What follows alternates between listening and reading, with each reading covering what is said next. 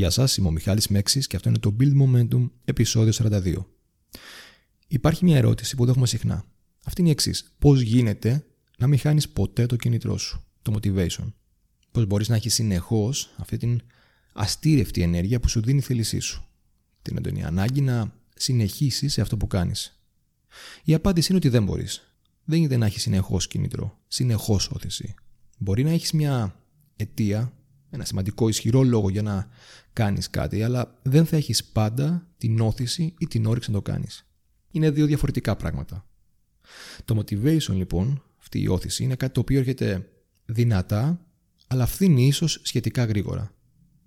Πώς λοιπόν μπορούν οι μεγάλοι καλλιτέχνες, οι μεγάλοι αθλητές να έχουν συνεχώς όθηση να συνεχίζουν να δημιουργούν ή να προπονούνται διάκοπα; Το μυστικό τους είναι η δημιουργία διαδικασιών δημιουργούν διαδικασίες ή να το πω ακόμα καλύτερα, τελετουργικά.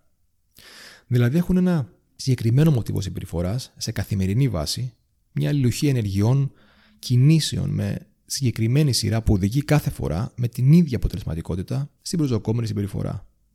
Αυτή μπορεί να είναι η συγγραφή ενός μέρους από το βιβλίο του για ένα συγγραφέα, μια δυνατή μοίρηση προπόνηση με πολλή προσπάθεια και υψηλά σκορ για έναν αθλητή, ή ώρες πρακτικής πάνω σε ένα πιάνο για ένα πιανίστα.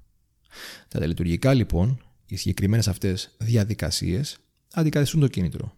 Πώς γίνεται αυτό; Στο βιβλίο της The Creative Habit, η Tharp, μια πολύ επιτυχημένη χορεύτρια και χορογράφος, Αμερικανίδα, περιγράφει τη σημασία που παίζουν οι τελετουργικές αυτές διαδικασίες στην αυτοπαρακίνηση. Μας λέει λοιπόν πάνω σε αυτό τα εξής. Εισαγωγικά. Ξεκινάω κάθε πρωί τη ζωής μου Συγγνώμη, ξεκινάω κάθε μέρα τη ζωή μου με ένα τελετουργικό. Ξυπνάω 5 και 30 το πρωί, φοράω τα ρούχα της προπόνησης, τις γκέτες μου, την αθλητική μου μπλούζα και το καπέλο μου. Βγαίνω από το σπίτι μου στο Μανχάταν, καλώ ένα ταξί και λέω στον οδηγό να με πάει στο Pumping Iron Gym στο 91 Street και First Avenue, όπου και θα κάνω προπόνηση για δύο ώρες. Το τελετουργικό δεν ήταν το ζέσταμα και η προπόνηση με βάρη που έβαζα το σώμα μου να κάνει κάθε μέρα. Το τελετουργικό ήταν το ταξί.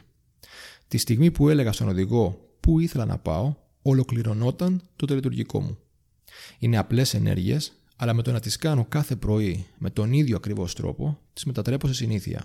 Τις κάνω επαναλήψιμες, εύκολες στο να ολοκληρωθούν και αυτό μειώνει την πιθανότητα να τι αποφύγω ή να τις κάνω διαφορετικά. Κλείνουν τα εισαγωγικά. Τι κάνει λοιπόν η THARP. Ακολουθεί πάντα ένα εισαγωγικό πρόγραμμα.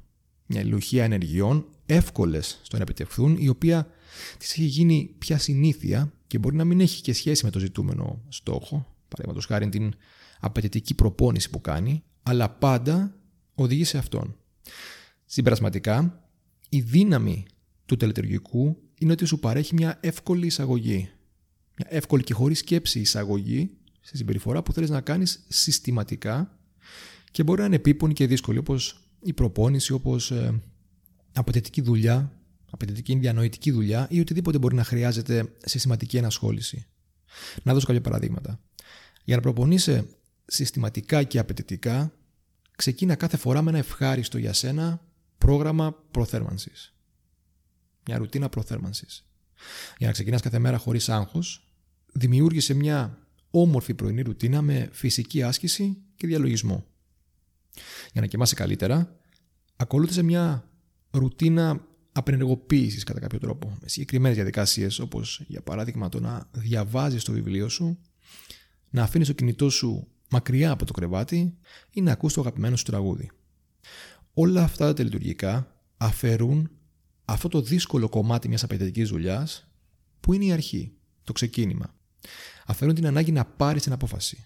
Να σκεφτείς τι να κάνεις πρώτο, πώς να το κάνεις, να σκεφτείς αν έχεις όρεξη να το κάνεις, Απλά ξεκινά το τελειτουργικό σου εύκολα και αυτόματα και αυτό σε οδηγεί στη συμπεριφορά στόχο.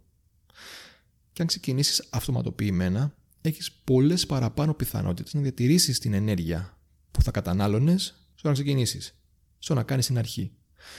Και να χρησιμοποιήσεις αυτή την ενέργεια για να συνεχίσεις πιο αποδοτικά.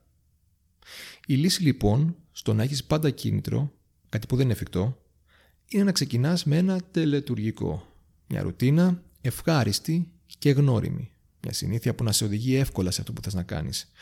Είτε έχεις φοβερό κίνητρο και θέληση γι' αυτό εκείνη τη στιγμή, είτε όχι. Η ερώτηση ημέρας. Σκέψου λοιπόν.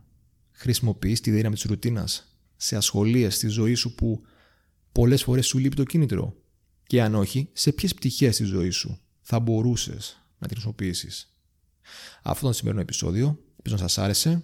Κάντε share, μοιραστείτε το podcast αν θέλετε, κάντε subscribe. Σας ευχαριστώ και πάλι και θα τα πούμε την επόμενη φορά.